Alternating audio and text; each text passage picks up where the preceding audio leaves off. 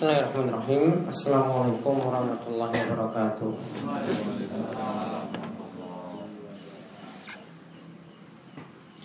Innalhamdulillah Nahmadu wa nasta'inuhu wa Wa na'udhu billahi min sururi anfusina Wa yahdihillahu falamudillalah Wa falahadiyalah Wa ashadu an la illallah Wahdahu la sharika وأشهد أن محمدا عبده ورسوله. اللهم صل على نبينا وسيدنا محمد وعلى آله ومن تبعهم بإحسان إلى يوم الدين. اللهم انفعنا بما علمتنا وعلمنا ما ينفعنا وزدنا علما. اللهم أصلح لنا ديننا الذي هو عصمة أمرنا وأصلح دنياي التي فيها معاشنا وأصلح آخرتنا التي فيها معادنا واجعل الحياة زيادة لنا في كل خير. Waj'al mauta rohatan lana min kulli syahr. Alhamdulillah uh, para jamaah sekalian, Bapak Ibu serta ikhwan fillah rahimani wa Allah.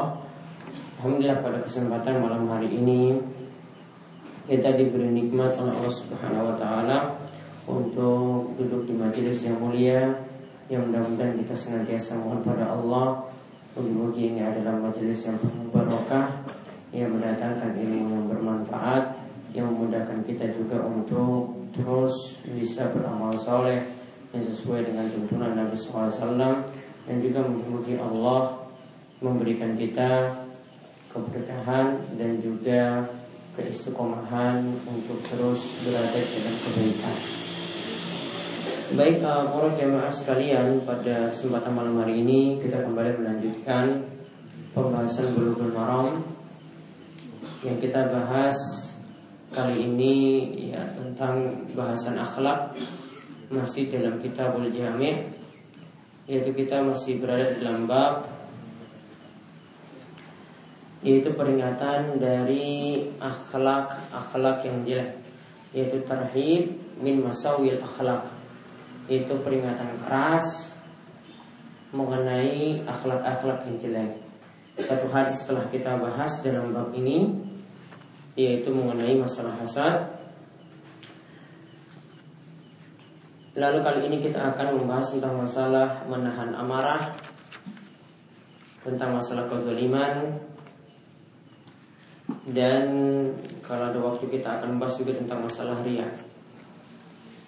Baik, untuk bahasan kali ini kita lihat hadis. Ya, Kalau penomoran hadis dari kitab rujukan kami Hadis nomor 1490 Kalau para jamaah 1499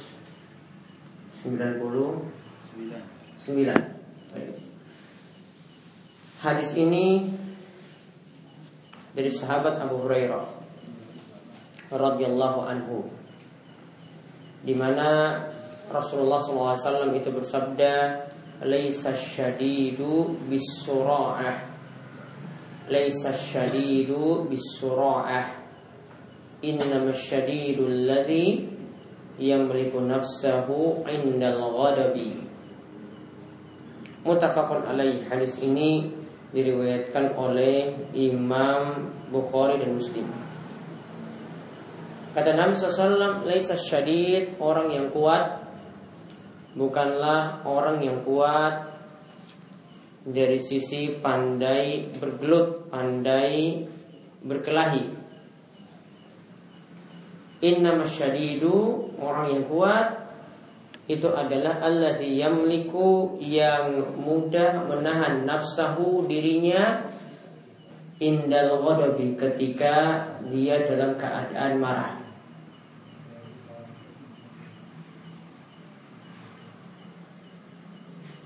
Maka di sini kita lihat penjelasan tentang masalah ya amarah yang kita ini diperintahkan untuk menahannya.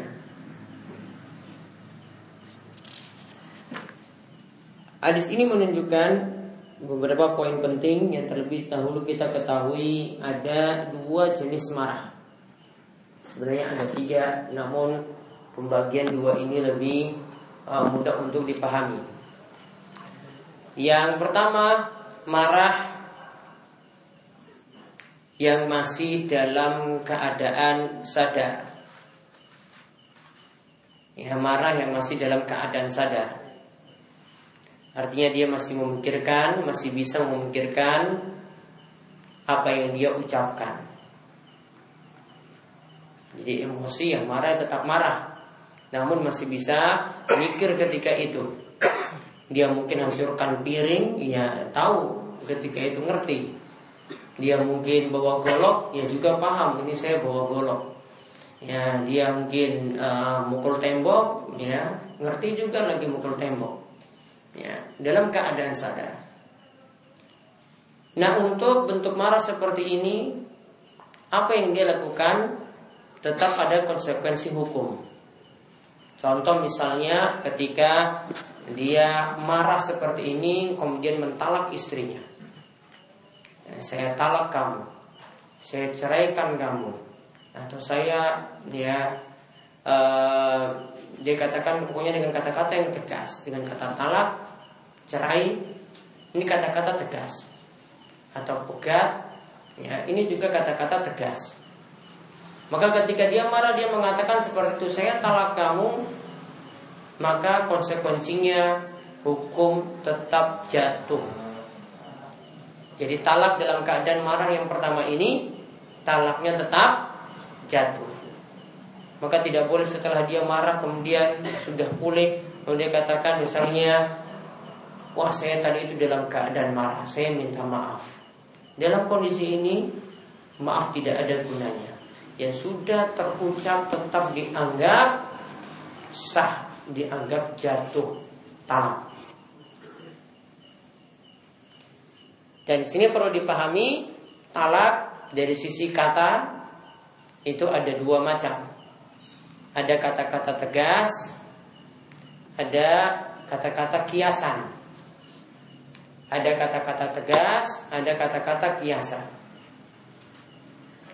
Kalau orang itu ucapkan talak dengan kata-kata tegas, mau dia dalam kondisi marah, mau dia itu dalam kondisi guyon, main-main, tetap dikatakan sah. Kata Nabi SAW salah satu jidduhun najid wahazluhun najid. Ada tiga perkara yang di mana bercandanya dan seriusnya sama saja. Mau serius ya tetap jatuh hukum, mau main-main juga tetap jatuh hukum. Itu tiga perkara itu kata Nabi yaitu nikah, tolak, talak, dan rujuah, rujuk. Nikah, talak, dan rujuk. Misalnya, nikah misalnya, ada yang main sinetron. Ini ada pasangan laki-laki perempuan, walinya wali perempuan betulan.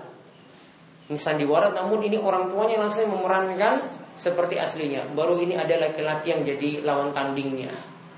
Maka ketika itu orang tua ucapkan kepada laki-lakinya, saya nikahkan anak saya dengan mas kawin demikian dan demikian secara tunai. Maka ketika diucapkan oleh orang tuanya sebagai walinya kepada laki-laki ini Maka jatuhlah hukum nikah Sah Apalagi ditambah lagi ada saksi situ ya Sah Seperti dikatakan walaupun cuma apa tadi Sandiwara Mau main-main, mau guyon Ya, mau ketika itu serius tetap dianggap sama sama misalnya orang tuanya katakan kepada laki-laki lain, di situ juga ada saksi dan di situ mungkin dia pakai main-main mahar lagi di situ. Saya nikahkan putri saya dengan kamu dengan mas kawin sekian dan sekian. Yang laki-laki jawab, iya saya terima nikahnya dan seterusnya. Maka ketika itu sudah dikatakan ucapan ijab kabulnya itu ada, maka dianggap sah. Walaupun ketika itu guyon, walaupun ketika itu main-main. Maka sama juga dengan talak tadi. Mau marah yang kita sebut tadi, kalau kata-katanya keluar tegas, maka dikatakan tetap jatuh talak. Mau dia guyon main-main, ya misalnya pulang ke rumah langsung tiba-tiba, ya ini mungkin lagi hari April Mop misalnya, ya April Mop kan biasanya bohong sedunia kan, orang bohong sedunia ketika itu, dia katakan ketika pulang saya sudah nggak suka lagi sama kamu, saya ceraikan kamu saat ini juga. Istrinya nangis. Setelah nangis dia bilang maaf, ini April mau. Ketika dia bilang seperti itu, tetap jatuh talak. Maka ucapan talak ini bukan ucapan main-main. Ini bukan ucapan untuk sandiwara, ini bukan ucapan guyonan biasa. Ini perkataan yang tidak e, tidak boleh kita anggap biasa.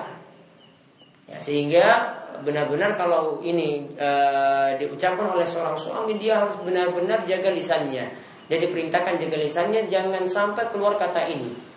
Karena kesempatan talak itu berapa kali? Tiga kali. Sudah jatuh satu kali tidak bisa menghapus yang dulu. Ya, ini sekarang ucapkan saat ini 10 tahun lagi tetap yang dulu masih tetap masuk dalam hitungan. Tetap sisa dua kali. Ucapkan lagi yang kedua kalinya lagi 10 tahun berikutnya sisa satu kali. Kemudian ucapkan lagi yang ketiga kali masa langsung jadi maka ketiga itu menjadi talak bain. Talak bain itu artinya talak yang nggak bisa rujuk lagi.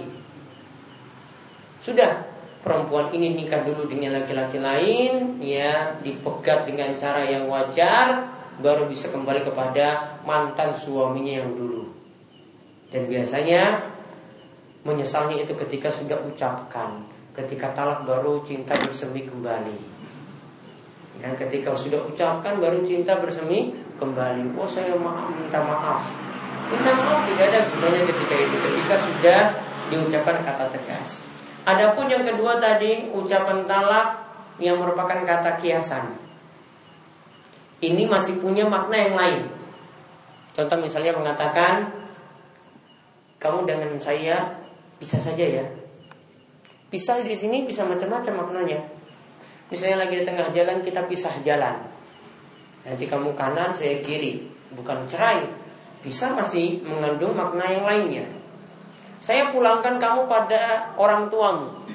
Kira-kira maknanya bisa makna cerai nggak? Bisa. Bisa juga maknanya ya benar-benar pulangkan sementara ya lagi mudik istrinya dibawa pulang masih punya kandungan makna yang lain. Maka tadi ini makna kiasan, ini tergantung niat. Kalau niatannya niatannya itu adalah niatan talak, maka jatuh talak. Ya, niatannya niatan talak maka jatuh talak. Kalau niatannya cuma kata biasa saja bukan maksud talak maka tidak jatuh talak. Nah kita kembali tadi ke jenis marah. Marah yang pertama tadi adalah marah yang masih dalam keadaan sadar. Tadi kalau diucapkan dengan kata-kata tegas, saya talak kamu lagi emosi, lagi banting piring ya, lagi marah-marah di rumah tetap dikatakan jatuh talak. Sedangkan marah yang kedua, marah dalam keadaan hilang kesadaran. Sudah hilang semuanya, kalau ditanya lagi cerita tadi dia nggak bisa cerita. Apa yang tadi kamu hancurkan? Kamu sadar nggak hancurkan piring? Enggak, saya nggak sadar. Jadi dia ketika marah itu kesetanan. Nggak lagi dalam keadaan sadar. Nah untuk marah jenis yang kedua ini Marah jenis ini tidak dikenakan hukum Karena sudah hilang kesadaran sama seperti orang gila. Namun di sini orang ya, status gilanya sementara. Jadi ketika dia ucapkan talak misalnya ketika dia marah yang emosi tinggi seperti ini yang sampai hilang kesadaran dia katakan saya talak kamu.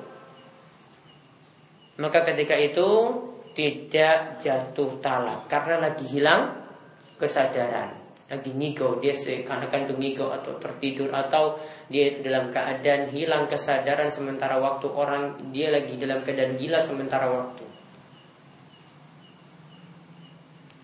Nah kita kembali ke hadis tadi. Nabi SAW itu mengatakan Laisa syadidu bis Ya namanya orang yang kuat Syadid ini maksudnya yang fisiknya itu kuat Aslinya itu itu bukanlah orang yang kuat itu bukanlah orang yang pandai bergelut yang pandai berkelahi, yang pandai silat dan seterusnya. Karena seperti ini semua orang bisa. Dia melatih dirinya untuk ya bisa tendang-tendang, bisa berkelahi, ya, bisa ngatur trik sana sini, bisa. Dia bisa mengaturnya seperti itu. Namun yang dimaksudkan oleh Nabi SAW hakikat kuat yang sebenarnya bukan kuatnya badan. Namun Nabi SAW itu mengatakan yamliku nafsahu indal ghadabi yang bisa menahan dirinya ketika dia itu marah. Maka Nabi dekatkan dulu dengan contoh indrawi. Orang lihat uh, kuat itu seperti apa.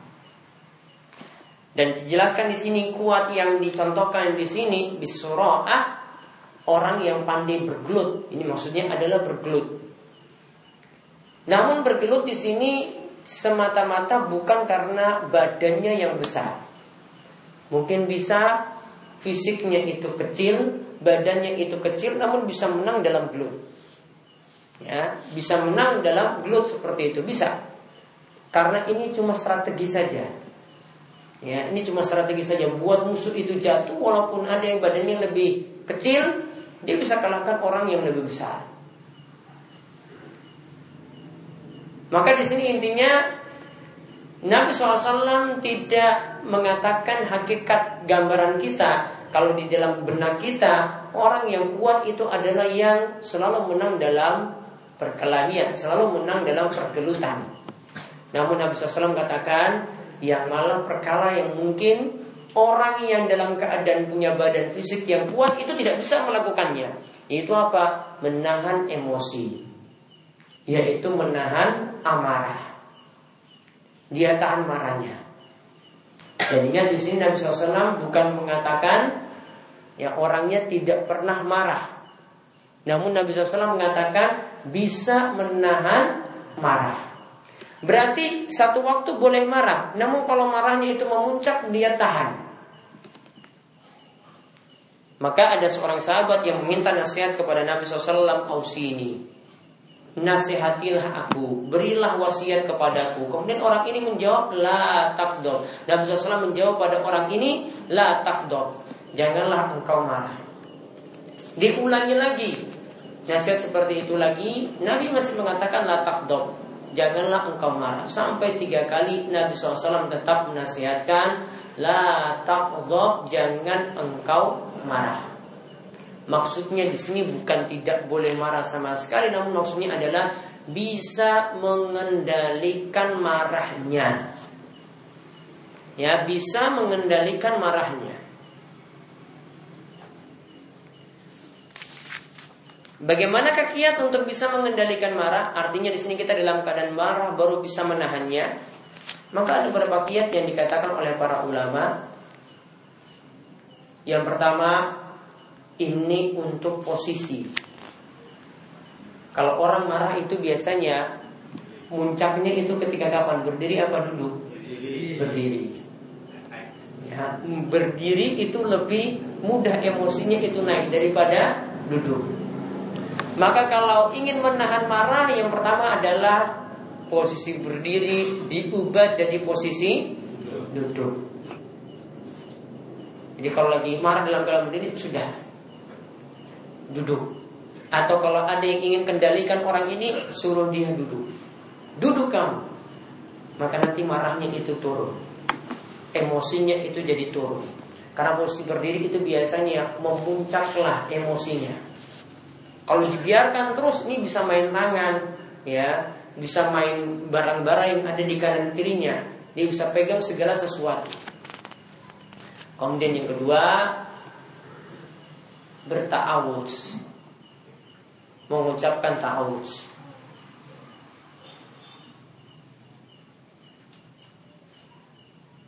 Ini lebih mengendalikan amarahnya tadi. Kemudian yang ketiga, berwudu. Ini lebih mendinginkan lagi. Kalau tadi dalam kondisi ya marah, artinya suasananya itu panas, maka kendalikan dengan air. Maka bisa memandangkan emosinya tadi. Maka ini menunjukkan tadi bahwasanya marah itu butuh dikendalikan. Artinya ya boleh orang itu marah apalagi kondisi tertentu misalnya ini penyikapannya tidak boleh dengan tertawa. Ya, misalnya menghadapi anak didik, ya satu kali boleh marah. Namun marahnya dia harus kendalikan ketika itu. Dia tidak boleh marah dengan berlebihan. Ya, cuma marah sesuai dengan porsinya saja. Ya, marah sesuai dengan porsinya saja.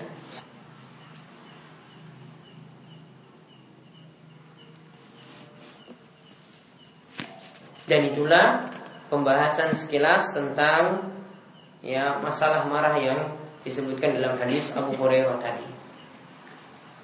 Nah sekarang kita lihat hadis tentang masalah kezaliman. Ya tentang masalah kezaliman yaitu hadis dari Ibnu Umar. Dari Ibnu Umar radhiyallahu anhu ia berkata bahwasanya Rasulullah sallallahu alaihi wasallam bersabda,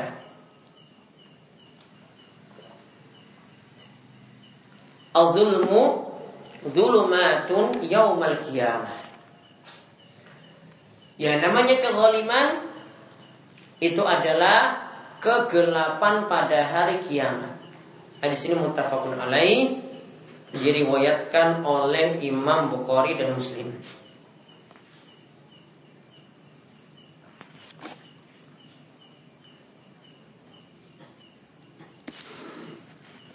Zulum atau zalim itu berasal dari kata gelap. Atau lawan dari terang. Lawan dari cahaya.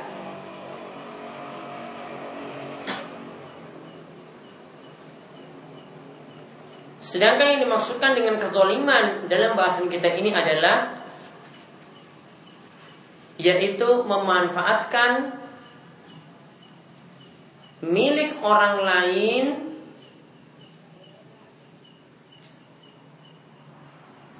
Dengan tidak menempuh jalan yang benar. Atau secara melampaui batas. Yaitu memanfaatkan hak orang lain. Tanpa dengan izinnya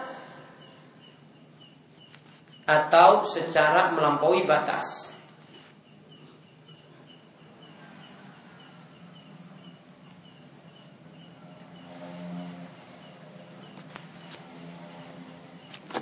Dari definisi tadi maka segala macam maksiat termasuk kezoliman. Segala macam maksiat itu termasuk kezoliman. Karena situ ada bentuk melampaui batas.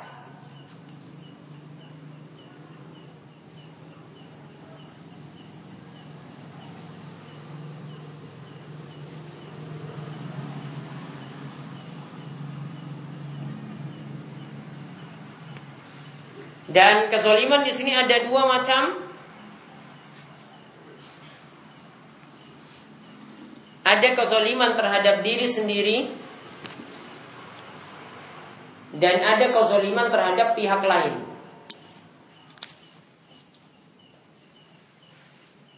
Atau ditambahkan tiga, ada juga zalim kepada Allah, biar berbeda dengan yang kedua.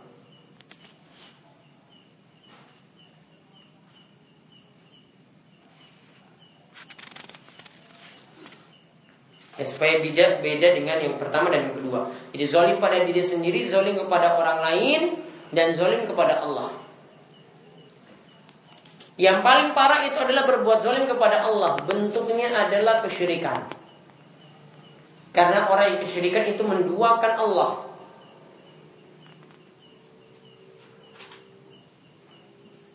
Sedangkan zolim untuk diri sendiri ini kurang dalam melakukan ketaatan. Ya dia itu kurang dalam melakukan ketaatan atau ada kewajiban-kewajiban yang tidak dilakukan.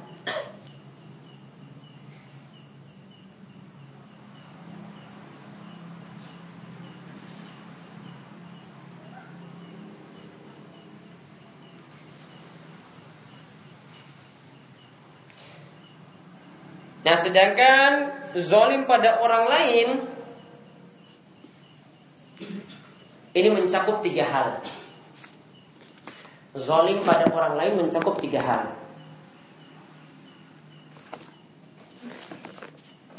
Yaitu kata Syekh Muhammad bin Saleh Utsaimin, zolim pada orang lain itu mencakup tiga hal, yaitu zolim pada harta,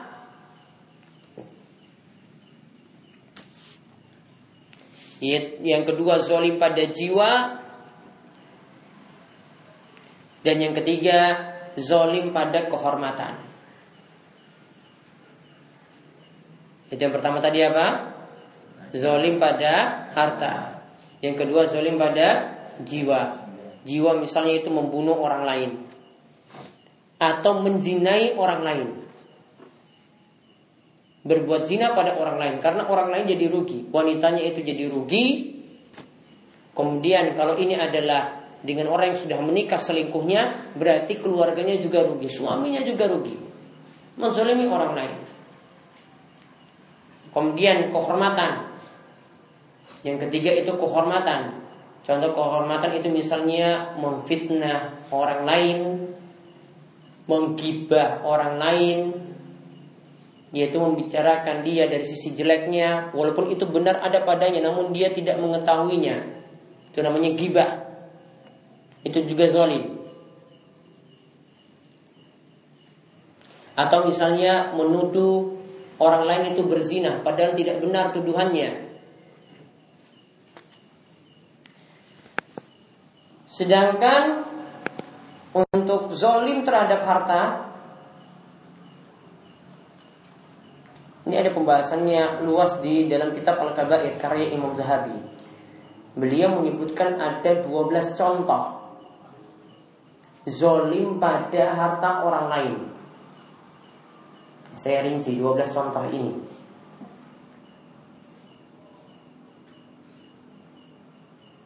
Yang pertama, melakukan pemungutan liar tanpa izin. Ini ambil harta orang lain dengan cara yang zalim. Kira-kira kalau kita di tikungan, kemudian ada yang pura-pura ngatur lintas, itu mereka dapat izin nggak? Ya dapat izin nggak? Itu malah yang buat macet biasanya. Nah, kalau kita mutar sendiri itu sudah aman kan? Sudah aman. Wong dia nggak pernah pakai mobil kok. Diatur kita ya kan? Ya sok-sokan sekali. Dia membuat macet sebenarnya. Uang dia antrikan dulu orang yang kasih uang yang banyak dulu baru dia suruh jalan. Ya, yang sebenarnya mungkin posisinya harus maju, dia dia kasih ke belakang dulu. Ya, misalnya ada bis yang besar dia lebih dahulukan ya karena bayarannya mungkin lebih besar. Itu di antara bentuk pemungutan liar. Yang kedua, ini disebut dalam bahasa Arab qati otut tarik, yaitu perampok jalanan.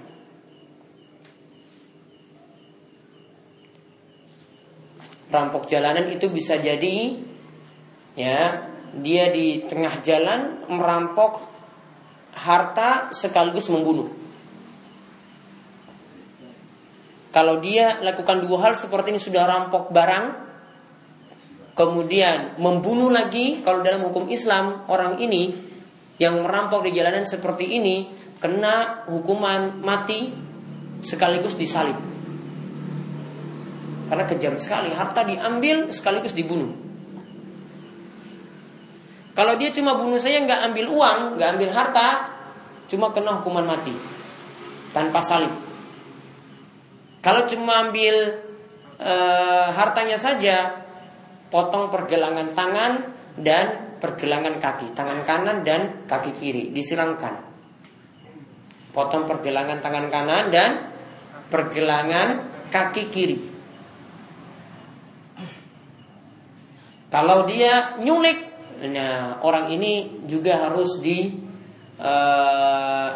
eh, dari muka bumi pula dikenai hukuman yang sama. Dia nyulik orang, dia juga demikian juga. Mungkin hukumannya untuk saat ini adalah di penjara. Ini perampok jalanan. Apa yang dia ambil tadi itu termasuk zolim pada harta milik orang lain. Terus yang ketiga,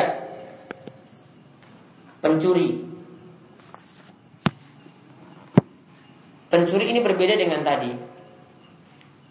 Kalau dalam hukum Islam, ya hukum pidana Islam yang namanya mencuri ini diistilahkan dengan sarikah. Ini bentuknya barangnya ini sudah kita beri pengamanan. Jadi kalau motor sudah dikunci stang. Namun juga tetap hilang. Ya, tetap hilang. Nah, ini namanya mencuri. Beda kalau motornya itu nggak dikunci stang, kemudian ditaruh di pinggir jalan seperti itu saja, kemudian ada yang nyuri. Nah ini tidak kena hukuman yang berat seperti ini. Ini orang sudah berusaha untuk mengamankan, kemudian tetap juga dibobol. Nah ini seperti ini kena hukuman uh, apa? Kena hukum potong tangan dalam hukum Islam. Kalau dia mencuri sekali, maka potong pergelangan tangan kanan. Kalau mencuri kedua kalinya, apa yang dipotong? Kaki kiri. Pergelangan kaki kiri. Karena kalau dua-duanya kasihan dia. Ini adilnya Islam ya. Harusnya kan kalau kita mau lihat ya mau bilang kejam-kejam ya, potong dua-duanya kan kasihan. Mau makan bagaimana? Kan jadi susah. Islam masih peduli dengan orang ini coba. Dibiarkan tangannya yang satu. Ya kan? Dipotong tangan ini. Kalau kedua kali, kaki kiri. Yang ketiga kali gimana? Enggak disuruh potong tangan kiri. Namun apa? Oh bisa di penjara. Penjaranya berapa lama tergantung keputusan dari hakim. Ini adilnya Islam seperti itu. Ya, sesuai dengan kriminal yang dia lakukan maka hukumnya seperti itu pula adil. Kalau bunuh orang maka dibalas juga dengan bunuh. Nah, kalau kita enggak, kita main hakim sendiri. Ada yang cuma nyuri roti saja, babak belur. Roti padahal harga cuma 5 ribu. Namun ditangkapnya ini masuk, ya bayar sampai juta-jutaan. Ya kan kalau kita hukumi orang seperti itu kan, namun Islam itu tidak. Maka Islam tetapkan hukum dengan adil. Kalau bunuh orang maka dibalas juga dengan membunuh. Mencuri dibalas dengan potong tangan. Itu hukum yang adil. Kalau untuk kasus saat ini misalnya ada yang jadi pengedar narkoba gimana hukumannya? Ya, kira-kira mudorotnya besar nggak? Bahayanya besar nggak? Besar. Pantas nggak kena hukuman mati? Pantas. Ya, pantas seperti itu. Adil. Beda kalau dikonsumsi sendiri. Kalau konsumsi sendiri, kerugiannya kan cuma dia sendiri. Namun kalau jadi pengedar, pengedar apalagi pengedar kelas kakak, banyak orang yang kena. Maka kalau dikenakan eksekusi hukuman mati wajar. Ini karena orang ini bukan orang biasa. Ya. Kalau dia masih dibiarkan hidup saja, oh, tetap terus pengedaran ini tetap ada. Dan kalau dihukum mati sudah berkuranglah maksiat yang ada. Jadi hukum Islam itu selalu adil seperti itu. Kalau kita bandingkan dengan hukum manusia, tidaklah adil. Kemudian yang keempat, ini termasuk juga kata Imam Zahabi yang termasuk mengambil harta orang lain dengan cara zolim, pengangguran yang mengemis dari orang lain. Berarti para pengemis. Ini termasuk mengambil harta orang lain tanpa jalan yang benar. Karena dia itu orang yang malas kerja. Ya, kadang juga dengan cara menipu. Ya pura-pura kakinya itu buntung sebelah. Padahal dia lipat di celana panjang kakinya itu dilipat di celana panjang, dimasukkan di satu celana kan kalau dilipat gini kan pakai celana panjang kan nggak kelihatan kan? Kelihatan buntung kan? Kelihatan buntung. Namun kok dia bisa datang ke tempat itu coba? Nah, kok dia bisa datang ke tempat itu dari mana? Ya, mungkin pakai mobil ya. Terus nanti kalau dia pulang lagi gimana coba? Jadi antara antara jadi seperti itu fenomena yang terjadi. Jadi ini yang keempat. Yang kelima, khianat terhadap harta. Misalnya diberi amanat jadi bendahara. Sebagian bendahara misalnya manfaatkan uang tadi. Ya diamanatkan pegang uang sekian dan sekian, namun dia manfaatkan ketika anggota itu butuh pada waktu yang diinginkan, bingung. Uangnya sudah habis. Akhirnya dia kelabakan kemudian cari lagi pinjaman sana sini. Ada juga yang tidak mau kembalikan. Ya, ada juga yang tidak mau kembalikan. Padahal Nabi SAW menyebutkan dalam satu hadis bendahara yang amanat dia dihitung itu kalau dia memanfaatkan atau menyalurkan harta milik majikannya maka dia dihitung mendapatkan pahala sodakoh. Bendahara ya ini bendahara yang amanat dia setiap menyalurkan harta ya itu dihitung sebagai sodakoh. Padahal bukan dia yang memiliki harta tadi. Dia cuma sekedar menyalurkan. Ini keutamaan bendahara yang amanat. Kemudian yang ke enam, zolim pada harta dalam masalah menipu. Dia zolim dengan cara menipu. Menipu orang, bentuknya itu beraneka ragam untuk zaman ini. Ya, kadang ya ada yang ini bentuknya itu judi nanti akan kita sebutkan juga juga ya pura-pura di situ judinya itu laris teman-temannya pada ngumpul di depan ya di depan orang yang main kartu tersebut. Padahal ini judi sebenarnya. Jadi orang-orang kira wah ini permainan bagus. Akhirnya teman yang lain datang lagi situ turut serta atau orang lain yang tidak tahu apa datang lagi turut serta situ melakukan penipuan. Kemudian yang ketujuh orang yang meminjam sesuatu lalu mengingkarinya. Pinjam uang 200 ribu ditagi ingkari. Ah, mana buktinya? Tenan apa orang? Dia ingkari. Uang yang dia ambil 200 ribu tadi terus diingkari. Ini ambil harta dengan cara yang zalim. Maka hati-hati kalau berutang kemudian mengingkari seperti itu. Makan harta yang haram. Kemudian yang ke delapan berbuat curang dalam hal timbangan atau takaran. Ini kita lihat di pedagang-pedagang di pasar. Ya, setiap kali nimbang, ya, itu kadang dikurangi. Namun kalau dia minta ditimbang uh, orang lagi itu menimbang untuknya, dia minta nambah. Wa awazanuhum yuksirun. Jika dia meminta pada orang lain baru ya dia minta dia ketika itu buat kurang. Namun kalau untuk dirinya sendiri dia minta untuk ditambah. Itu namanya berbuat curang dalam hal timbangan. Ini juga makan harta orang lain dengan cara yang zalim. Kemudian yang ke sembilan, mengambil barang temuan yang berharga tanpa diumumkan lebih dahulu.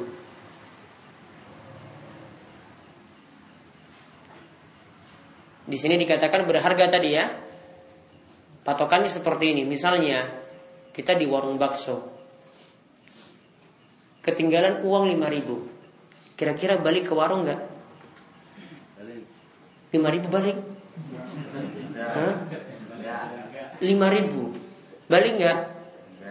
Untuk saat ini enggak ya Apalagi seribu kan nggak mungkin balik kan Kalau seribu ketinggalan seribu di warung bakso tadi nggak mungkin kembali kan lima ribu balik nggak? Nggak balik Sepuluh ribu Enggak juga. Jauh jauh juga dia nggak akan balik. 20 Enggak juga ya. Kalau 100 100 ribu balik ya. Nah, berarti yang dianggap berharga dari dari besaran itu. Jadi dia ambil barang barang temuan seperti itu, dia tidak umumkan. Wah, ini dapat HP. Ya, ini dapat HP. HP harga 500 ribu sudah diam-diam saja. Nanti yang cari kalau dia cari dapat ya sudah. Kalau enggak ya saya buang saja kartunya. Ya. Akhirnya tidak dapat tadi orang yang nyari nggak dapat, sudah dia manfaatkan berarti mengambil harta orang lain dengan cara yang zalim. Caranya bagaimana tadi barang tadi kalau bisa diumumkan diumumkan. Ya, diumumkan diumumkan. Ini misalnya ditemukan di warung bakso tadi diumumkan ini siapa yang punya HP seperti ini. Siapa yang punya siapa yang ketinggalan HP harap hubungi saya. Gak usah diberitahu ya merek HP-nya. Untuk apa kok nggak diberitahu? Biar nanti jadi bukti nanti. Ini dia HP kehilangan HP apa? Dia bilang HP Nokia ternyata yang ketinggalan ini BlackBerry. Nah, berarti kan bohong kan? Nah, bohong. Ya. Dia bilang ini HP, oh ketinggalan apa? HP apa? iPhone. Ternyata yang ada di sini HP Cross misalnya. Nah, sudah jauh. Gak bisa. Ya.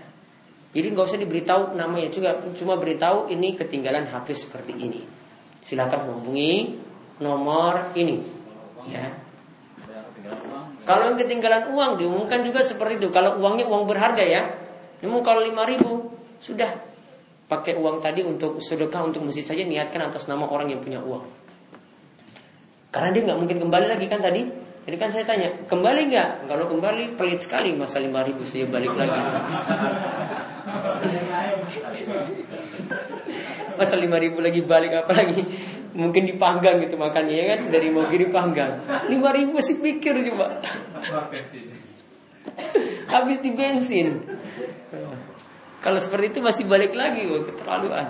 Nah yang tadi kalau yang tidak berharga disedekahkan saja, taruh cari kotak infak, dimasukkan dalam kotak infak itu. Kalau dia masih nyari bilang ini sudah masuk dalam kotak infak. Ya, sudah masuk 5000 tadi dalam kotak infak. Kalau mau ambil sudah ambil aja lah. Masih mikir lagi 5000. Nah, kalau itu 100 ribu ya dia umumkan lebih dahulu. Namun kalau biasanya sih kalau pengumuman seperti ini satu tahun. Namun intinya kalau terlalu lama seperti itu tidak dapat pemiliknya, ya sudah lama. Namun tidak dapat pemiliknya sudah sudah kohkan saja 100 ribu tadi atas nama orang yang punya sudah sedekahkan 100 ribu tadi atas nama orang yang punya. Ini yang punya Pak Muhammad. Ya, dia tahu mungkin namanya atau uh, tidak tahu namanya. Pokoknya atas nama orang yang punya uang ini.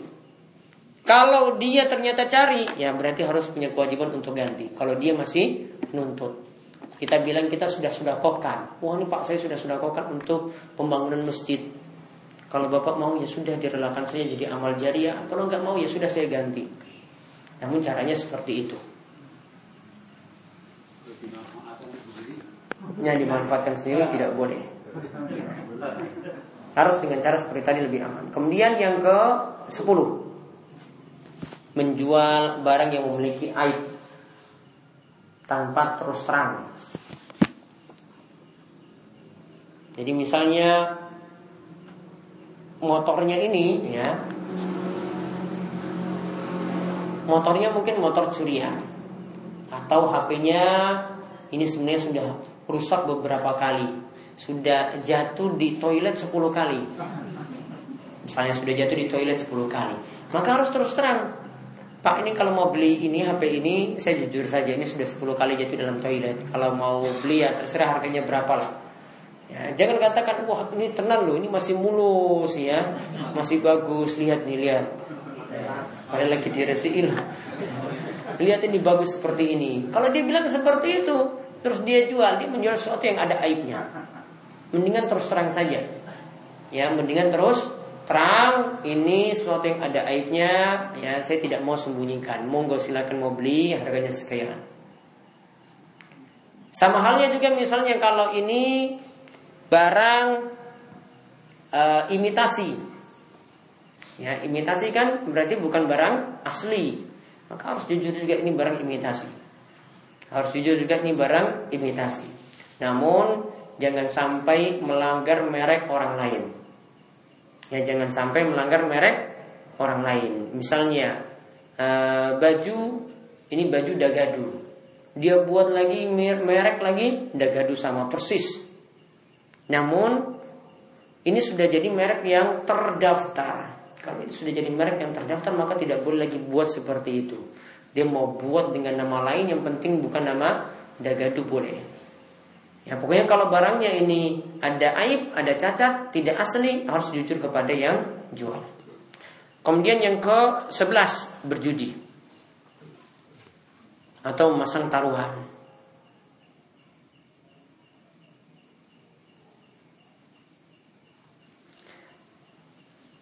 Memasang taruhan itu hanya boleh untuk tiga lomba.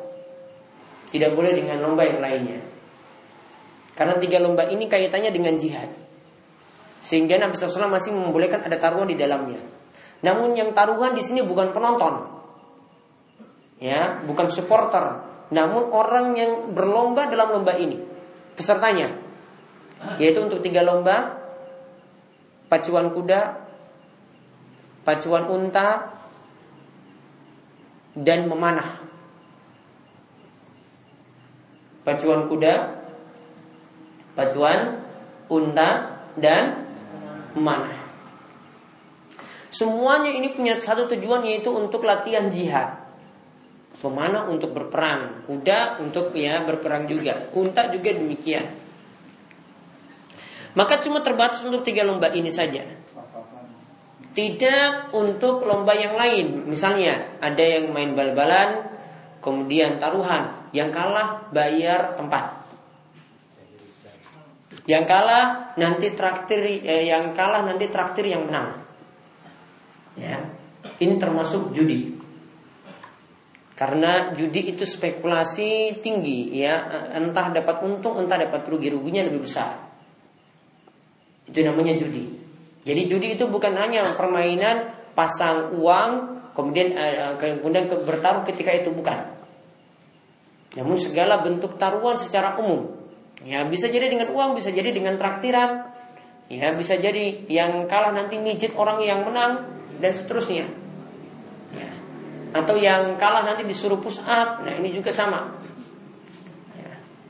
Jadi yang menang atau yang kalah nanti ada konsekuensi masing-masing. Nah, contoh misalnya bentuk judi zaman ini misalnya dalam undian berhadiah.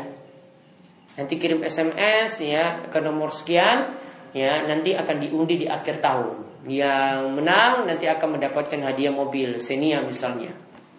Ya, mendapatkan hadiah mobil. Ini termasuk taruhan ya dan ini termasuk judi.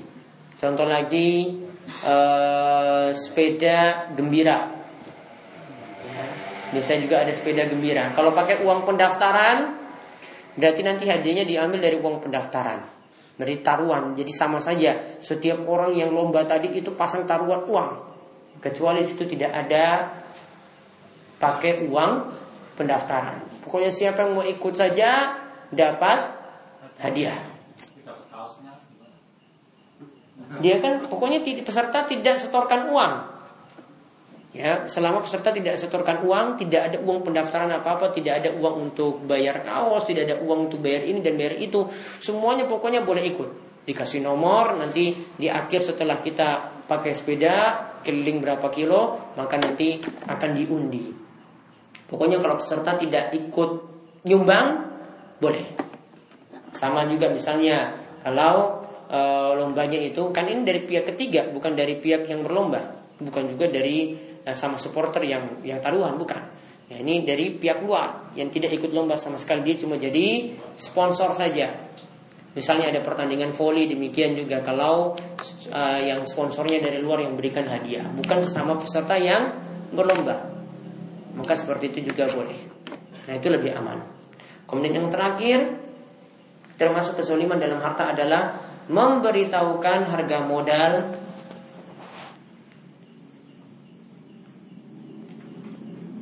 secara lebih dengan maksud untuk membohongi pembeli. Dia kasih tahu modalnya itu lebih, lebih banyak. Ya. Ini berapa Pak modalnya? Dia bilang 200 ribu Padahal modalnya cuma 100 ribu Ya dengan tujuan untuk menarik keuntungan yang besar dari pembeli. Dia bohongi pembeli. Seperti itu juga jika ada yang melakukannya maka dia mengambil harta orang lain dengan cara yang zalim. Nah, ini 12 contoh di antaranya disebutkan oleh Imam Zahabi. Termasuk di sini juga adalah yang beliau sebutkan dalam kitab uh, Al-Kabair yang ke-13 bisa dimasukkan sogok menyogok dan uang tips. Ya, sogok menyogok itu disilakan dengan riswah.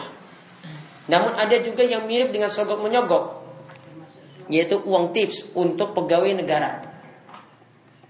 Ya, uang tips untuk pegawai negara.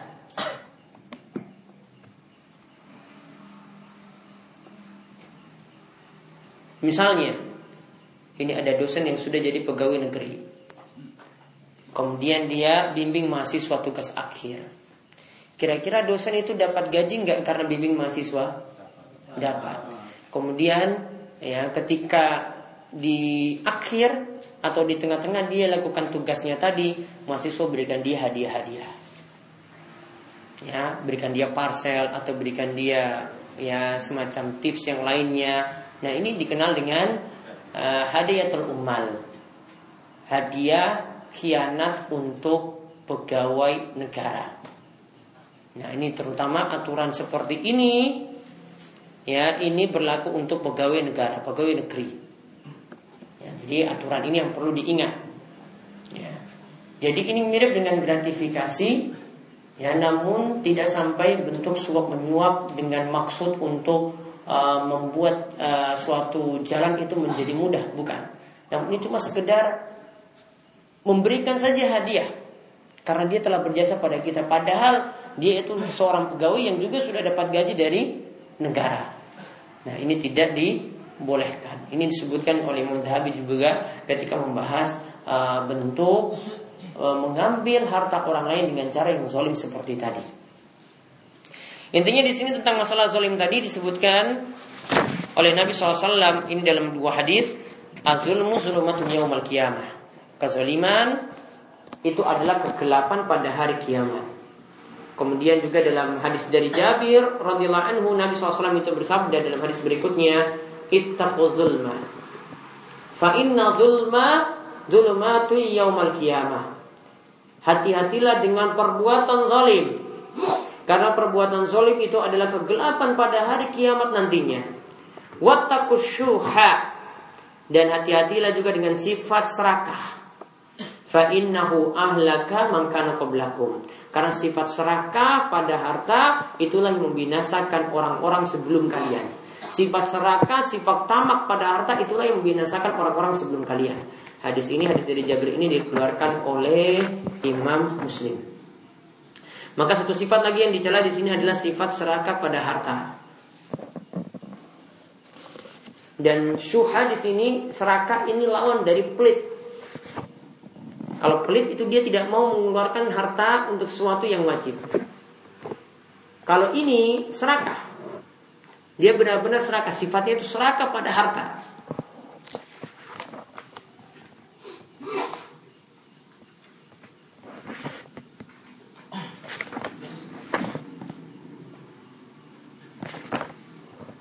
Jadi kalau perbedaannya dengan pelit di sini dikatakan oleh Ibnu Faris bahwasanya kalau yang namanya serakah di sini dia enggan mengeluarkan harta.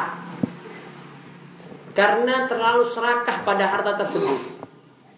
Jadi kalau hartanya disuruh keluarkan untuk zakat dia nggak mau. Karena dia rakus pada harta. Nggak mau hartanya itu berkurang. Sedangkan kalau bakhil, pelit, ya, itu cuma punya sifat ya rakus pada harta. Punya sifat itu rakus pada harta sehingga dia tidak mau keluarkan. Kalau ini tadi dia tidak mau keluarkan dan ada sifat serakah. Jadi syuh yang dimasukkan dalam hadis ini sikap pelit yang lebih besar daripada pelit biasa. Jadi sangat-sangat bakhil, sangat-sangat pelit. Ya. Jadi dia sangat-sangat pelit. Nah inilah yang disebut dengan syuh. Maka di antara doa dari Nabi SAW juga beliau meminta perlindungan dari sifat syuh. Ya, saya lupa doa lengkapnya namun di antara isi doanya itu Allahumma ini auzubika minasyuh. Ya Allah aku minta perlindungan kepadamu dari sifat syuh yaitu sifat pelit yang sangat-sangat pelit. Dia tidak mau keluarkan harta untuk nafkah, tidak mau keluarkan harta untuk kewajiban-kewajiban, dia mau simpan saja namun dia rakus pada harta.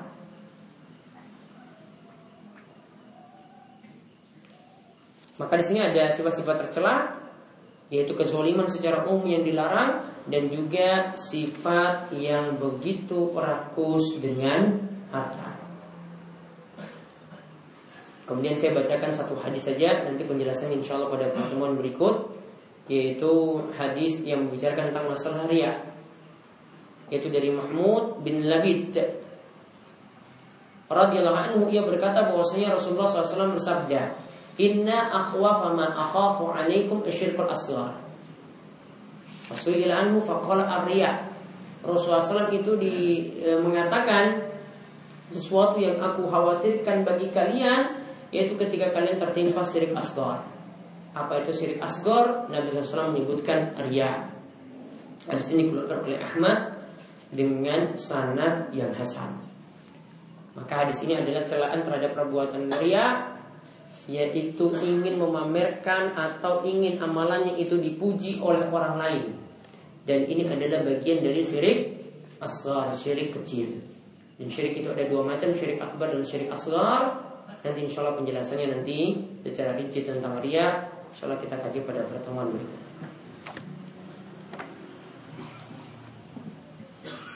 Ada yang ingin ditanya? Monggo, kami bisa.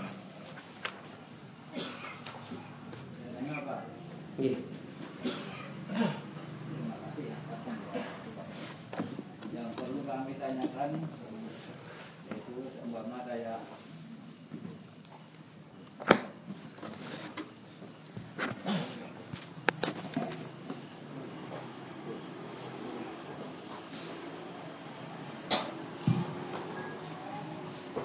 yang perlu kami tanyakan yaitu seumpamanya dalam suatu perdagangan yang untuk perdagangan umpamanya tepung yang besar yaitu bila mana dia membuat suatu ya kelonggaran bila mana dia dia beli umpamanya 50 ribu itu akan mendapat nomor undian atau hadiah. Nah dengan adanya hal demikian itu bagaimana dan umpamanya lagi dalam suatu praktek umpamanya di bank itu ada suatu undian yang dengan dengan juga sama umpamanya nabung berapa bakatnya itu umpamanya dua puluh ribu dan jika undian nanti lalu mendapat undian. Kiranya hasilnya itu bagaimana hukum ya. Terima kasih. Assalamualaikum. Jadi kaidah yang perlu diingat untuk memahami judi atau taruhan yang terlarang. Itu kalau peserta yang ikut dalam uh, taruhan tersebut mereka masing-masing memberikan bagian, memberikan sumbangsi. Semuanya memberikan sumbangsi dan nanti tidak dipilih mereka semua dari mereka semua tadi tidak dipilih untuk mendapatkan hadiah. Apa yang tadi disebutkan ya dengan kita beli kupon sekian kita akan mendapatkan nanti undian nomor undian kemudian nanti akan dikocok kemudian dari bank juga demikian tabung sekian nanti akan mendapatkan kupon atau mendapatkan undian nomor sekian dan nanti juga akan dikocok. Ini termasuk dalam bentuk judi. Sama seperti itu. Jadi ingat kalau pesertanya ikut serta untuk nyumbang kemudian setelah itu nanti di dikocok diundi nah ini termasuk judi Kaidahnya mudah sekali untuk dipahami. Maka tadi yang saya sebutkan misalnya sepeda gembira. Pesertanya sama-sama nyumbang kan? Semua pakai uang pendaftaran 20 ribu. Semuanya bayar 20 ribu. Nah, baru nanti di akhir setelah ya bawa sepeda berapa kilo ya mengendarai sepeda berapa kilo kemudian dikocok semua sudah pegang nomor kan dikocok karena nanti hadiahnya diambil dari pendaftaran yang mereka telah setorkan, uang pendaftaran yang telah mereka setorkan. Dan ini termasuk judi. Maka tidak boleh kalau bentuknya seperti itu. Termasuk lomba Termasuk Ya kalau lomba pesertanya masing-masing ada uang pendaftaran itu tidak boleh diikuti. Kalau lombanya tadi pihak ketiga yang kasih sponsor, peserta tidak nyetor apa-apa, boleh. Misalnya lomba voli, ya semua ikut saja, gratis semuanya, nggak ada uang pendaftaran. Nanti pihak sponsor yang nanti akan memberikan hadiah, boleh diikuti. Bapak, ya. kalau di bank kan kita menabung, tidak tidak menyumbang, kita menabung uang kita juga tidak tidak hilang. Pulang bagaimana? Karena kita menabung, uang kita kan tetap dengan kita tidak tidak ikut membayar masalah hadiahnya itu. Itu bagaimana?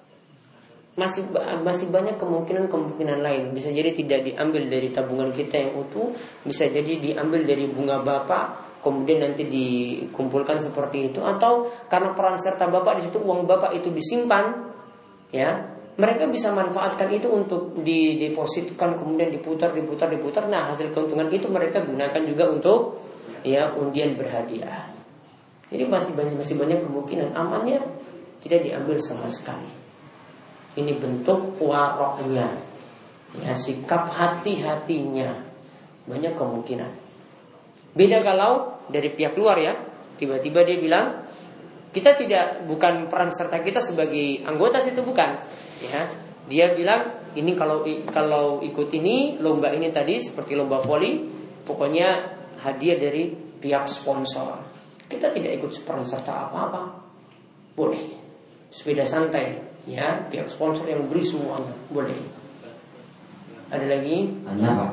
Ya. Itu saya sering mendengar itu yang bunyinya talqinu mautika la ilaha illallah. Talqinu Talqinan- mautakum. Ya. Takum la ilaha illallah talqinen wong sing arep mati kuwi nganggo lafal La la ilaha illallah. illallah. Ya. Terus niku ana sing letake ciri-cirine husnul khotimah itu di batok itu loh. Di Itu batunya ada ada berkeringat.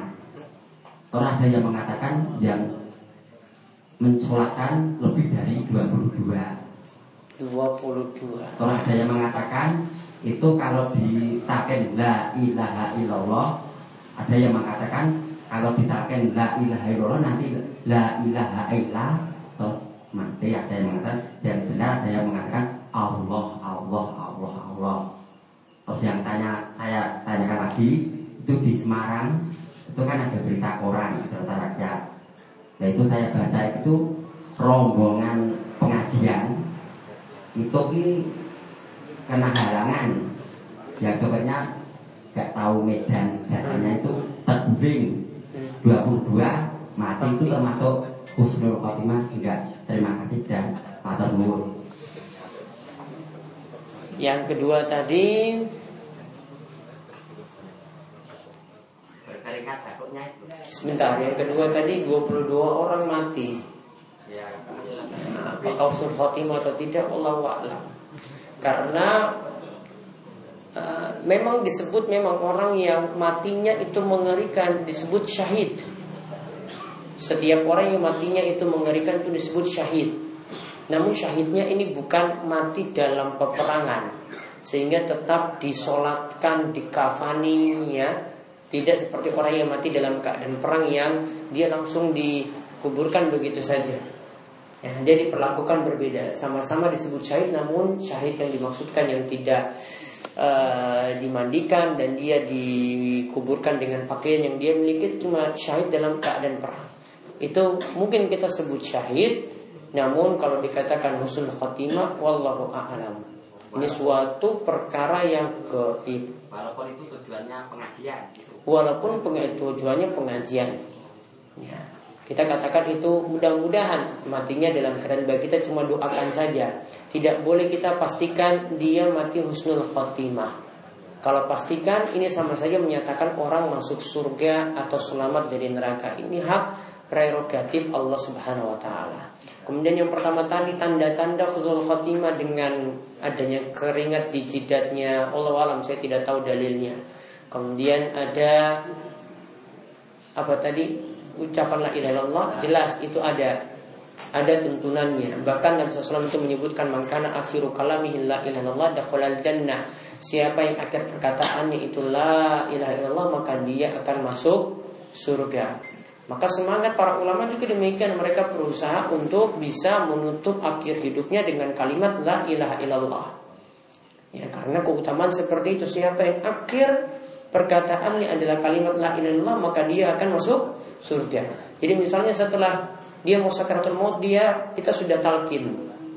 Lalu dia ngomong lagi, maka ditalkinkan lagi la ilaha illallah. Pokoknya itu jadi kalimat yang terakhir. Maka ada kisah eh, seorang ulama namanya Abu Zur'ah. Dia ini ulama hadis. Dia ini ulama hadis eh, dan keseharian dia ya biasa menyebutkan seperti kita baca dalam kitab Bulughul Maram ini dari sahabat ini, sahabat ini, sahabat ini dari gurunya, gurunya, gurunya sampai nabi, sahabat Nabi SAW kemudian Rasulullah SAW bersabda. Maka ketika dia meninggal dunia ada di antara rombongan ulama hadis yang menjenguknya ketika menjelang sakaratul maut. Mereka juga ingin mentalkinkan kalimat la ilaha illallah. Ingin ditalkinkan namun semua sudah tahu Abu Zur'ah itu sudah paham hadisnya. Ngapain lagi dia diajarkan? Mau ditalkinkan, wong pinter kok ditalkinkan lagi? Kan nggak manfaat kan? Nggak manfaat. maka mereka melakukan cara yang unik. Mereka sebutkan sanad hadis.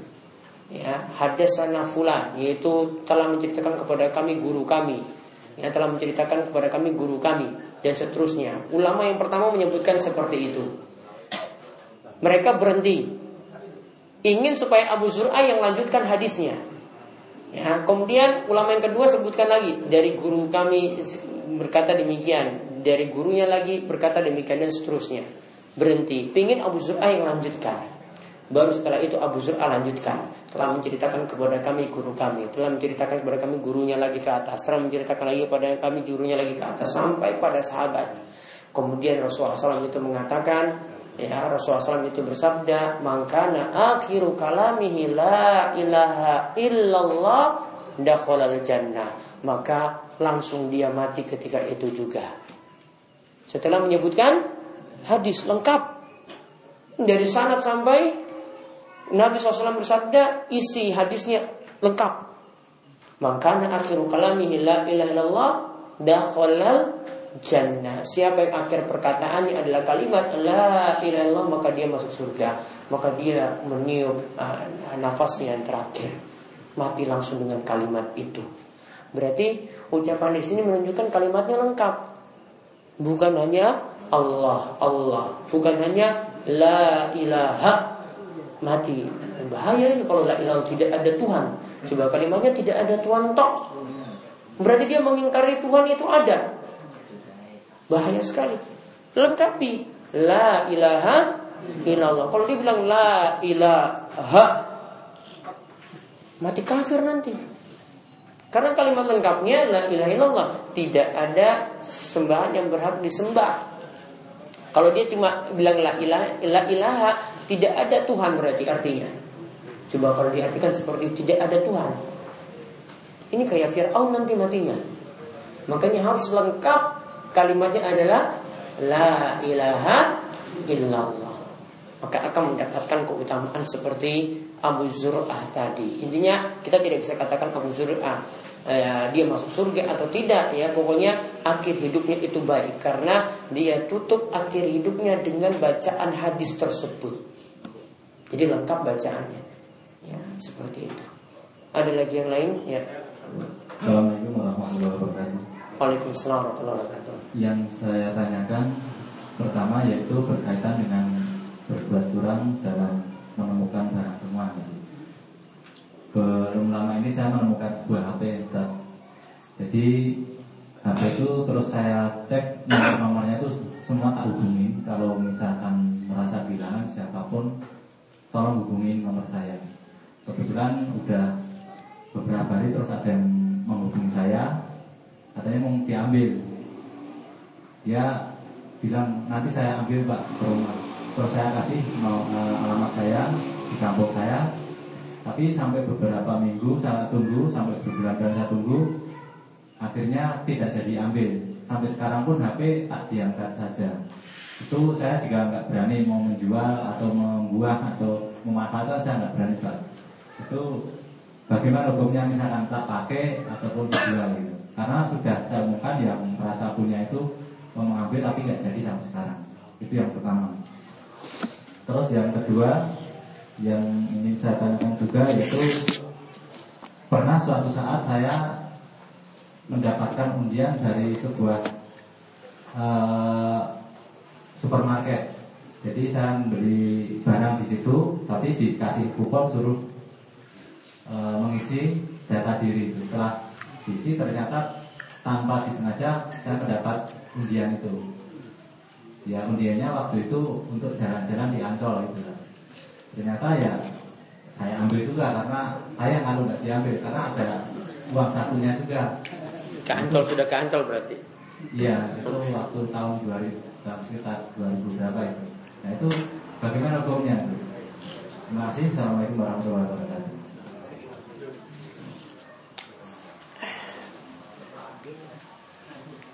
Bagusnya untuk yang HP tadi ditunggu dulu dalam waktu yang lama. Biasanya tadi pengumumannya itu satu tahun ya pengumumannya satu tahun coba ditunggu saja berangsurnya waktu kalau misalnya taruhlah setahun itu sudah berjalan pakai tahun hijriah lah kalau sudah berjalan dia nggak mau baru boleh manfaatkan. Itu lebih amannya. Ini sudah enam bulan. Masya Allah. Tunggu lagi sebentar lagi. Mungkin dia masih masih ingat gitu. Karena saya mau katakan dimanfaatkan, manfaatkan. Saya takut ini. Lebih amannya seperti itu. Lebih amannya seperti itu. Cuma HP Nokia saja ya. Kalau seandainya karena uh, waktu yang lama itu dapat membuat barangnya itu rusak kalau tidak dipakai, ya sudah.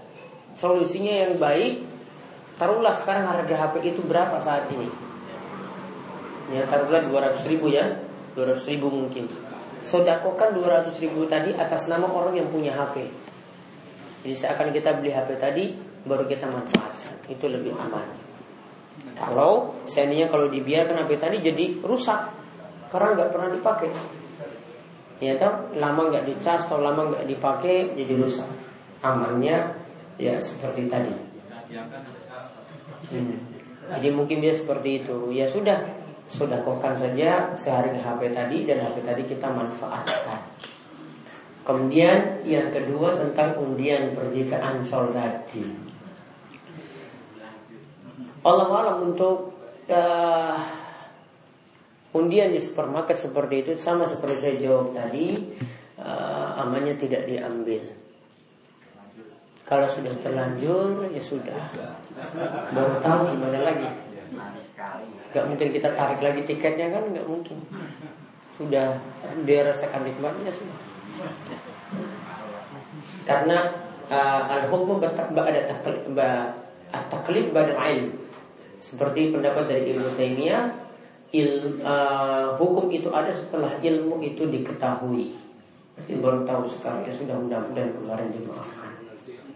Ada lagi? Ya. Iya Pak. Ya. Kalau kami tanyakan Ustaz, pertama tentang pencucian uang. Pencucian uang ya. Sekarang baru terkenal bagaimana hukumnya pencucian uang itu misalnya uang korupsi kemudian disalurkan ke orang lain gitu ya. Iya, pencucian. Itu misalnya memelihara. Kalau zaman dahulu itu dikatakan itu uang bodoh karun. Itu misalnya ada daun itu memang ada yang cangkul, ada emas maupun itu memang sudah murah. Allah maha murah maha sih, ke mana-mana ada. Nah ini itu ada yang mengatakan sudah ustaz atau kiai itu dicucikan saja bagaimana cara mencucikan itu sudah parah lagi itu diambil dua setengah persen. Kemudian dua setengah persen seharga itu atau senilai uang itu diberikan kepada pihak lain atau untuk bangunan. Kerja ini sokat atau tidak? Ini yang perlu kami tanyakan Ustaz. Ya mohon diingatkan mungkin sampai sekarang saja masih bersama lagi. Itu menemu barang di tengah jalan itu ada yang mengatakan itu bintang atau dompet atau apa atau cincin itu dua setengah persen itu diambil dibagikan kepada yang hak menerima terutama fakir miskin Kemudian untuk pembangunan ini betul atau tidak. Sekian sama Terima kasih. Ya. Harta itu dapat dibagi menjadi dua. Harta yang tadi kita katakan harta haram. Ya, ini biar memahami pencucian uang di sini. Harta haram itu ada dua macam. Yang pertama harta yang milik orang lain kemudian dicuri. Ini harta milik negara. Diambil. Berarti ini kan masih milik orang lain. Ini masih milik negara. Maka harta ini ini statusnya seperti barang curian. Sama kalau eh, kalau ada yang nyuri motor. Ya. Maka ini barang curian, masih milik pihak yang pertama. Maka kalau ini dipindahkan lagi kepada orang lain, pencucian, dilakukan pencucian uang, diserahkan pada orang lain, orang lain yang menerima harus kembalikan kepada milik pemilik yang pertama. Kalau statusnya tadi apa? Mencuri. Harus dikembalikan kepada pemilik yang pertama. Namun kalau statusnya uang tadi, uang yang haram karena pekerjaan. Contoh karena pekerjaannya misalnya rentenir. Contoh pekerjaannya misalnya e, tadi judi. Ya, dia dapat uang dari hasil judi. Ini kan bukan milik orang lain kan? Judi kan dia taruhan kan? Ini uang bersama. Kemudian dapat uang ketika itu. Sama riba juga. Ya. Ketika dia itu rentenir dapat keuntungan dari utang piutang yang dia berikan. Ya berarti itu kan dia makan uang riba.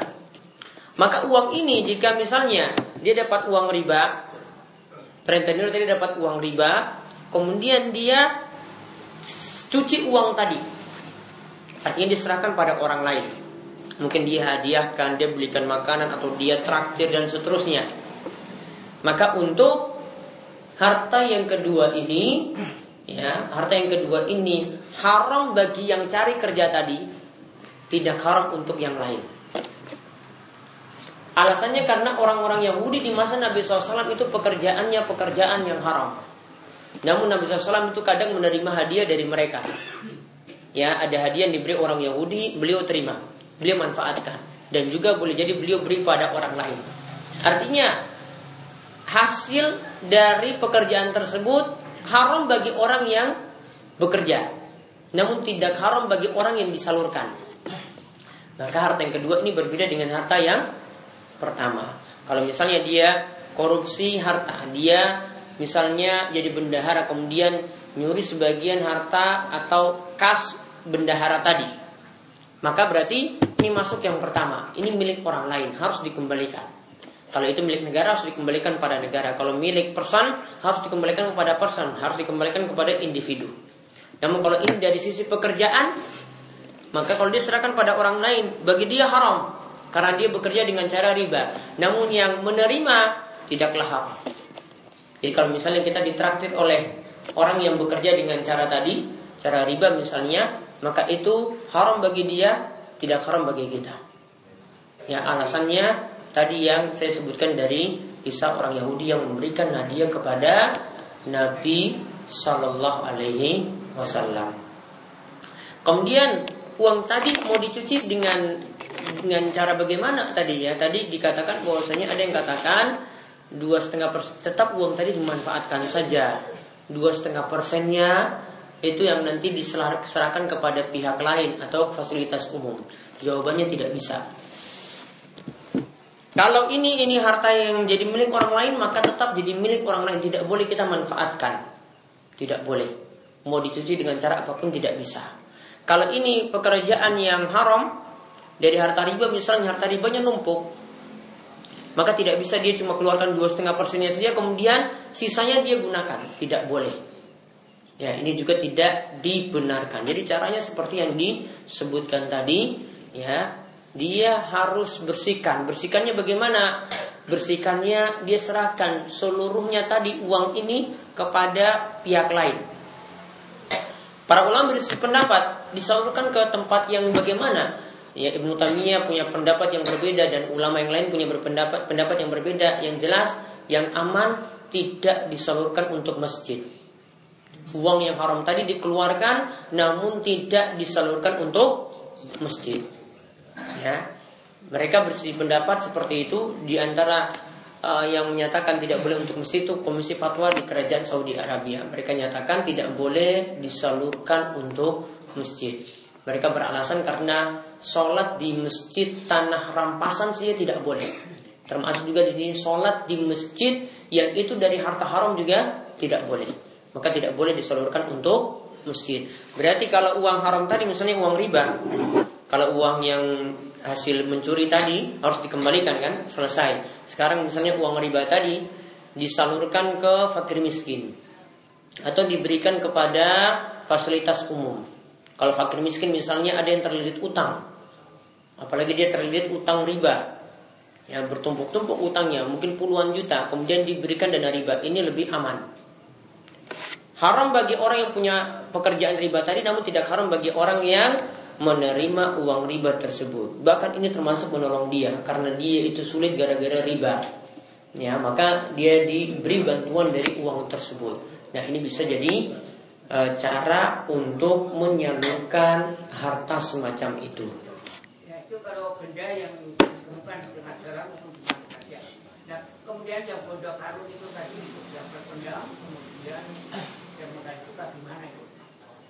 Kalau misalnya di pomanya sendiri, nah, harta yang terpendam, ini tergantung harta tersebut didapat di tanah yang bertuan atau tidak bertuan.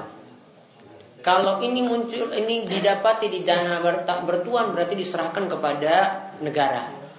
Namun kalau ini ditemukan di tanah tak bertuan kemudian ini adalah peninggalan dari orang-orang sebelum Islam. Berarti ini masuk harta rikas.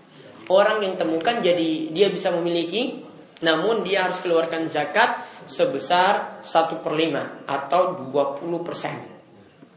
Jadi dia dapat emas misalnya 20 kilo, ya 20 kilo maka dia keluarkan seperlimanya. Berarti berapa?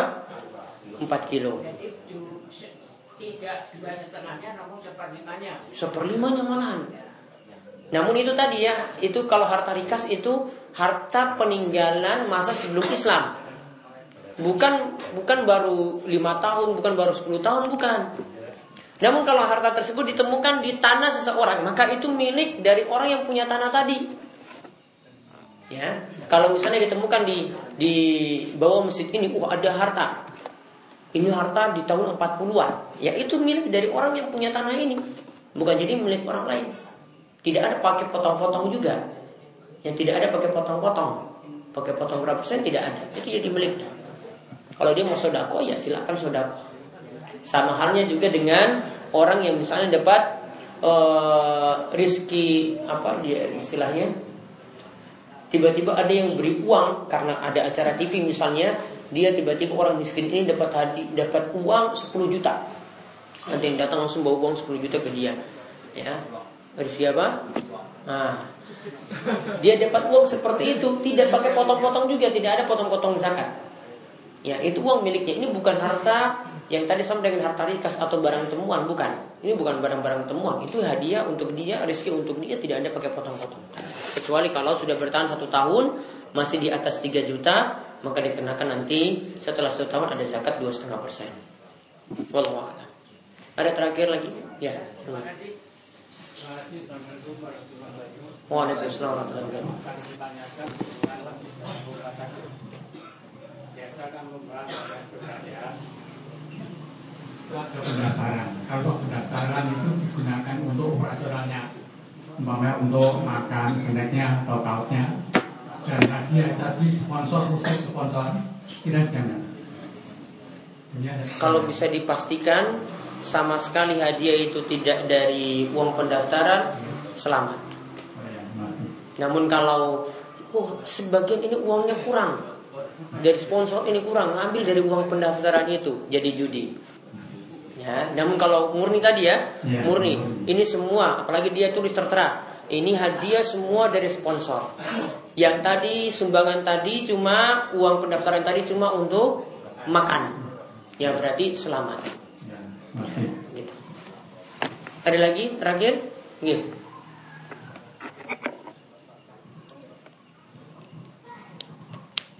Assalamualaikum warahmatullahi wabarakatuh. Waalaikumsalam warahmatullahi. Begini Ustaz, kalau kita berbuat zalim, kita kan harus minta maaf kita sesama. Ya. Kalau sebatas hanya kehormatan mungkin kita bisa langsung minta maaf. Tapi kalau mengambil harta orang lain, itu kita tidak akadnya minta halanya itu tidak menyebutkan atau mengembalikan. Itu bagaimana? Seperti orang-orang semua di masyarakat kadang-kadang menggampangkan mengambil misalnya minta patok ya nanti kalau harganya minta maaf lahir dan batin. Seperti itu itu akalnya sudah halal atau belum itu Ustaz? Terima kasih. Wassalamualaikum warahmatullahi wabarakatuh. Pokoknya kalau kesalahannya dengan sesama manusia ada dua kewajiban. Yang pertama ya uh, dia harus bertobat, menyesal. Kemudian yang kedua barangnya tadi kalau ini dia ambil milik orang lain maka barangnya harus dikembalikan. Kalau ternyata barangnya sudah tidak ada, tidak bisa dikembalikan, harus minta maaf. Tapi kalau dia tuntut orang yang punya itu tuntut, kembalikan kembalikan. Dulu misalnya waktu kecil apa waktu SMP misalnya pernah nyolong di toko 100 ribu. Ya, pernah nyolong di toko 100 ribu. Sekarang tobat. Ya, dia tobat, maka 100 ribu tadi harus dikembalikan. Ya, 100 ribu tadi harus dikembalikan. Kemudian Ya, tadi dia tetap bertobat menyesal dengan dosa yang dulu yang telah dia lakukan. Nah, kalau seandainya 100 ribu dia tidak punya, maka harus minta maaf. Pak, dulu saya itu pernah nyolong di toko ini 100 ribu. Saya benar-benar menyesal. Kalau mau dihukum apa pun ya monggo Pak silakan. Namun sekarang saya nggak punya uang 100 ribu tadi. Namun saya mau minta maaf. Kalau dimaafkan sudah selesai. Namun kalau tidak dimaafkan harus tetap dikembalikan. Karena itu uang masih tetap milik orang yang punya toko ini ini hasilnya seperti itu itu kan biasanya kan dia tidak mengutarakan pernah berbuat salahnya misalnya mengambil barangnya hmm. cuma minta dihalalkan dan itu kan dari si pihak yang merasa dirugikan itu sebenarnya kalau dibicarakan kan belum tentu dia terima hmm. Nah itu apa akannya minta dihalalkan itu ya halal atau belum bagusnya sebutkan kesalahannya karena kalau ini tidak disebutkan yang yang dizolimi tadi tidak tahu ini salah apa. Di hari kiamat dia akan nuntut. Ya. Ini dulu kamu ternyata pernah berbuat seperti ini. Kamu nggak terus terang dari dulu itu. Kamu bilang minta maaf. Saya nggak tahu salahmu itu apa. Ya, maka bagusnya minta maaf secara spesifik. Jadi sebutkan kesalahannya itu apa. Itu lebih membersihkan kesalahannya yang tadi. Seperti itu. Sampun ya? Ya, ada lagi. Ya, jadi kita ini kan dulu kan sudah pernah merasa masih kecil tuh. Kalau kita masih kecil itu dulu pernah paling ngambil tebu, sekarang ini sudah nggak tahu itu yang yang punya tanah itu siapa. Mau kalau mau kita kembalikan atau bagaimana? Sudah sudah kohkan yang pernah dicolong dulu itu, ya yang pernah dicuri dulu atas nama orang yang punya. Hah? Nggak ngerti juga namanya siapa, pokoknya diniatkan atas diniatkan atas atas orang tersebut. Ya, misalnya dia curi tebu harganya 500 ribu, ya sudah sudah kan 500 ribu atas atas nama dia. Resiko, siapa dulu, siapa suruh dulu nyuri ya kan? Sekarang sudah bertobat. Ya mudah-mudahan dimaafkan dengan jalan seperti itu. Iya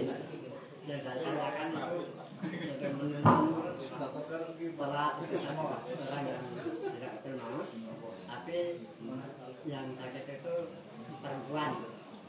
ya maut terus yang sakit itu perempuan yang akan menuntut itu laki-laki boleh yang talqinkan laki-laki boleh. Yang tidak dipersyaratkan harus satu jenis kelamin. Walau alam biswab ini saya yang bisa kami sampaikan untuk kesempatan kali ini. Mudah-mudahan bermanfaat. Kita cukupkan sekian. Dan kita tutup kalian doa majelis semoga subhanakallahumma bihamdika. Asyhadu an la ilaha illa anta. Astaghfiruka wa atubu ilaik. Wasallallahu ala nabiyina muhammadin wa alihi wasallam alhamdulillahirabbil alamin nanti insyaallah besok hari malam Rabu ada pengajian di masjid apa? Baitur Rahim. Baitur Rahim. Rahim. Potrobayan Pundong Pundongnya sehabis sholat isya Membahas Bulughul Maram juga Namun dengan bahasan uh, fikih keluarga Dengan bahasan fikih keluarga insya Allah Jadi bukunya sama Jadi mau ikuti Monggo silahkan nanti Yang ingin tanyakan alamatnya silahkan tanyakan ke Pak Selamat.